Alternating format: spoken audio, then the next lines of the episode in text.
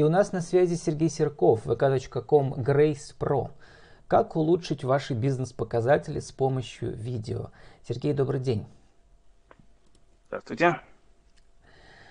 Сергей, ну вы пишете, что надо понять, какие видео нужно заказывать профессионалам, какие можно сделать собственными силами. Давайте начнем с тех, которые малые предприниматели, фрилансеры, бизнес-тренеры могут сделать лично сами или с помощью своей команды. Для начала нужно понять, какие видео в принципе имеет смысл делать в вашей отрасли. Я давно работаю с видео, уже больше 10 лет. Работал режиссером в нескольких продакшн-студиях, и очень часто я сталкивался с одной и той же проблемой, когда люди, заказывающие видео, приходят с таким посылом: нам нужно видео про нашу услугу или наш товар. Я же предлагаю немножко с другой стороны подойти к этому вопросу. Отнестись к видеоролику как к инструменту. Изначально... То есть это правильный подход к созданию бизнес-видео? Да, правильный подход. Изначально сразу же подумать, с помощью видео каких бы вы хотели достичь результатов.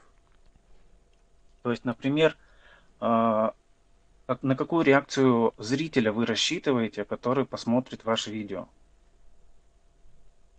Это как типичный маркетинговый инструмент, в котором мы сразу же должны понять, для кого, что, к чему призываем, да? Да, то есть люди, немножко заказывающие видео, немножко на волне того, что видео сейчас это самый популярный вид контента, немного забывают о том, что видео на самом деле это инструмент вашего маркетинга, и видео ради видео как бы работать не будет. Если относиться к этому как к такой хайповой штуке, которая есть у всех, YouTube-каналы, блогеры, TikTok, но видео должно работать на вас, а не вы должны работать на видео. Ну вот вы пишете в своей презентации, что как бы сейчас мы говорим о том, когда человек сам может сделать это видео, не прибегая к услугам видеоспециалистов, нужно решить, эффективно решить следующие проблемы. Расширение присутствия бренда в сети, повышение узнаваемости бренда, коммуникация, вовлеченность в сбор и сбор обратной связи, повышение лояльности, сокращение издержек, обучение персонала, увеличение конверсии, увеличение продаж. Ну вот такие классические, да, цели. Расскажите вот на каком-нибудь таком конкретном примере, как обычно малый предприниматель может сделать по простой схеме простое видео, которое будет работать. Ну, например, про увеличение конверсии, то есть воронки продаж, да? Да, для начала я предлагаю представить себе путь вашего клиента от первого касания до совершения покупки, какие он проходит этапы, на каких этапах и как вы с ним взаимодействуете. Представить означает визуализировать, да? Показать, визуализировать весь процесс. Путь клиента от первого знакомства с вами до каких-то последующих касаний и уже до сделки, и затем, может быть, даже повторной продажи. Визуализировать может все это как-то графически расписать, какие этапы, и подумать, на каком из этапов ему было бы интересно посмотреть ваш ролик. Допустим, для примера, сейчас, помимо поисковика Google, второй по популярности это непосредственно поиск по YouTube. То есть люди очень часто ищут на YouTube в форме видео какую-то информацию про товары или услуги. Это могут быть отзывы о каком-то товаре, услуге или фирме, либо какие-то видеоинструкции, видеообзоры, сравнения разных товаров. Вот как вариант. Ну, то же вот... самое в видео ВКонтакте, например, да, в поиске можно искать по видео, как сделать то-то, как получить то-то. Но мне кажется, ВКонтакте как поисковая площадка не настолько развита сейчас, как YouTube. Просто потому что, грубо говоря, Яндекс и Google даже в своей поисковой выдаче сейчас ставят на первые места органической выдачи видео. То есть, если вы забьете любой запрос в Google, то вы увидите в результатах поиска релевантное видео. И это очень такой, на самом деле, простой и хороший способ попасть на первую страницу Google, если... Google сочтет то видео, которое вы создали, отвечающим запросу пользователя. Какие там должны быть теги в описании этого видео? Сложно сказать конкретно, какие теги. Это уже... Надо посмотреть, почитать информацию. Есть в интернете много инструкций по правильному оформлению видео для YouTube. Вот, но теги должны отвечать тематике видео. Есть специальные сервисы, которые дают подборку, так скажем, часто забиваемых поисковых запросов, проанализировать их и выбрать для себя наиболее отвечающие. Итак, главный подход такой: нужно представить себя в качестве вашей целевой аудитории, да, вашего клиента, представить, что он пришел на YouTube и что он там должен найти, что его может там заинтересовать. А как практически произвести этот ролик? Какой должен быть хронометраж идеальный? Что в этом ролике должно быть показано и как это показано? И вообще, возможно ли не специалисту его сделать и смонтировать? Возможно.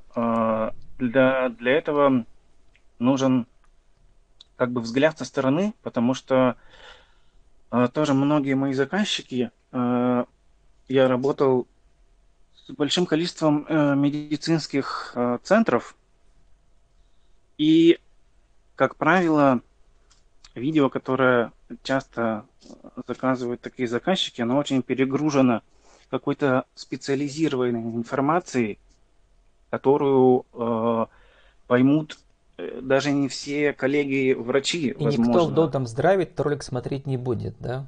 В том же YouTube. Да. То есть ролик перегружен какими-то профессиональными терминами.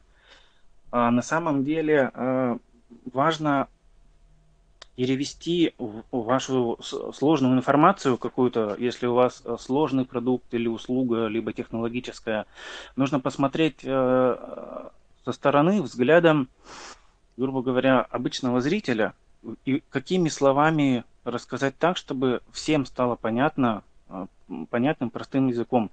Видео в этом плане еще очень хорошо выигрывает у текста тем, что лучше запоминается визуальная информация. Вот, то есть можно не только все понятно и просто рассказать, но еще и показать. Ну вот я понял, что посыл должен быть познавательно-развлекательным. Ну, как у типичных роликов на YouTube, да, тогда люди сами это посмотрят. Что-то новое узнать, и чтобы это было не скучно. Да, но в любом случае лучше подумать с точки зрения зрителя, какую информацию ему было бы интересно увидеть о вашем продукте или услуге. Вот переходим ко второй части нашего интервью. Консалтинг, видеопродакшн, которым вы тоже занимаетесь. То есть вы как бы с нуля собираете вот эту техническую, да, это называется настройка видеостудии под минимальный бюджет, например, свет, звук, камера и так далее. На каком уровне компании стоит задуматься о сборке такой технической и сборке команды видеопродакшн? И что для этого надо? Инвестировать средства в создании собственного видеодела, пусть даже небольшого, имеет смысл тогда, когда компания достаточно средних размеров уже, когда у нее, допустим, несколько филиалов, либо она представлена в нескольких городах, либо у компании очень большой ассортимент продуктовый или большой ассортимент предлагаемых услуг. Потому что если у вас несколько тысяч позиций или несколько десятков видов услуг, то уже имеет смысл создавать какой-то собственный мини-видеоотдел, потому что силами одного человека такое количество контента, как вот в первом случае какой-то микробизнес, можно силами маркетолога, изучив какие-то простые монтажные программы и снимая видео на телефон, они сейчас позволяют, в принципе, получить достаточно качественный контент. И вот когда товаров и услуг уже много, силами одного человека не справиться, а заказывать такое количество видео сторонним подрядчикам будет довольно накладно в плане финансовом. То есть я хотел сказать, что спросить, что аутсорсинг в этом случае уже будет дороже, чем создание мини-видеопродакшена и своих найма одного или там нескольких сотрудников для такого видеопродакшена. А расскажите, какие там минимальные должны быть, во-первых, затраты, да, и какое минимальное количество оборудования должно быть, что это должно быть? Так, для общего развития. Ну, минимальный набор — это камера одна, камера, штатив, звук, свет и компьютер, на котором будет осуществляться монтаж. По современным ценам это несколько сотен тысяч рублей. А на самом деле, в зависимости от того, каких технических характеристик вы хотите добиться. То есть, если для того, чтобы снимать видеообзоры, либо какие-то ролики образовательные со спикерами, экспертами внутри вашей компании, на самом деле не обязательно покупать дорогой фотоаппарат, снимающий 4К видео. Можно обойтись чем-то бюджетным, в пределах там 50-60 тысяч, камера, свет, комплект света можно подобрать тоже в пределах там 15-20 тысяч, хороший микрофон тоже 5 тысяч, и компьютер для монтажа несложных роликов без графики, без многокамерного монтажа тоже примерно около 100 тысяч. Ну, то есть примерно 1200 можно уложиться и закрыть полностью все потребности в создании контента. Ну и еще несколько десятков тысяч, как минимум, да, на зарплату видеоинженера. Сергей, а есть другая противоположность, которая, кстати, тоже работает, вы тоже консультируете на эту тему, да? Я говорю про видеостриминг, ну, например, можно начать экспериментировать, купить с рук, не знаю, Android за 500 рублей, начать просто стримить какие-то отдельные прямые включения, да, с вашего производственного процесса там, или из магазина, и эффект будет в каких-то случаях такой же. Прямые эфиры, да, можно делать, но только имеет смысл в прямых эфирах для бизнеса, так скажем, регулярно для контакта с аудиторией, то есть рассказывать аудитории какие-то о новых услугах, о продуктах, что в прямом эфире. Ну, например, в той же косметологии там проще показать, причем вот сделать прямое включение, да, с клиентом, если клиент согласен, и все сразу видно и понятно. И другая как бы сторона шкалы, когда тот же прямой эфир можно организовать с титрами, там несколько веб-камер, это уже тоже десятки тысяч рублей инвестиций. Сергей, сформулируйте для интернет-радио нашего в рубрике «Правила жизни и бизнеса» нашу сегодняшнюю тему в течение минуты. Как улучшить ваши бизнес-показатели с помощью бизнес-видео? 1, 2, 3. Так, у меня есть 4 пункта. Первый – это отнеситесь к видеоролику как к инструменту вашего маркетинга. Подумайте, каких результатов вы бы хотели достичь с его помощью и какая реакция у зрителя должна быть после просмотра вашего ролика. То есть он должен запомнить ваш бренд после просмотра, либо перейти на сайт на ваш после его просмотра, либо добавить в корзину какой-то из товаров, которые вы сравниваете в видеообзоре. Также перед созданием видео, второй пункт, подумайте о пользе и интересе контента для зрителя, для вашей целевой аудитории. Изначально создавать видео нужно под запросы целевой аудитории. И третий пункт, правильно выбирать исполнителей. Если вы планируете отдавать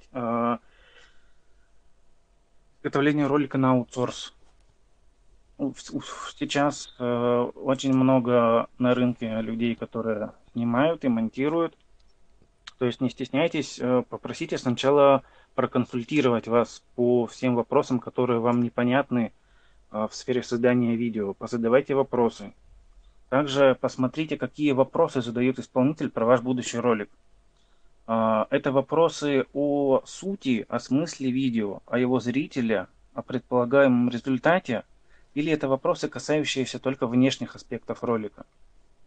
Вопросы в первом случае о сути и смысле — это хорошо. Значит, исполнитель понимает, какого результата вы хотите достичь от вашего ролика. Если вопросы, касающиеся только внешних аспектов, там HD, 4К, квадрокоптер, что должно быть в кадре и так далее, то тут стоит задуматься уже, стоит ли работать с таким исполнителем. Вот. И 4-е правило, вытекающее из 3-го. Творческим людям, исполнителям нужно ставить задачи, а не говорить, что и как делать. А профессионал уже сам должен предложить варианты, с помощью каких визуальных и творческих решений и форматов можно выполнить вашу задачу. Доверяйте профессионалам. Спасибо, Сергей. У нас осталось 30 секунд на вашу аудиовизитку. Еще раз скажите для интернет-радио, кто вы, что вы, какие услуги, как вас найти. Да, меня зовут Сергей. Меня можно найти ВКонтакте в группе VK.com Grace Pro. Вот также меня можно найти в Телеграме по нику SergeGrey. Вот. И чем вы занимаетесь?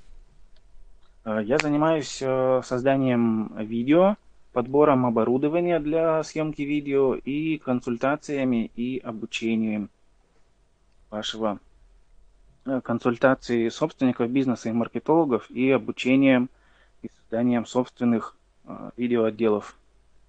С нами был Сергей Серков, VK.com Grace Pro. Как улучшить ваши бизнес-показатели с помощью видео? Сергей, спасибо, удачи вам. До свидания.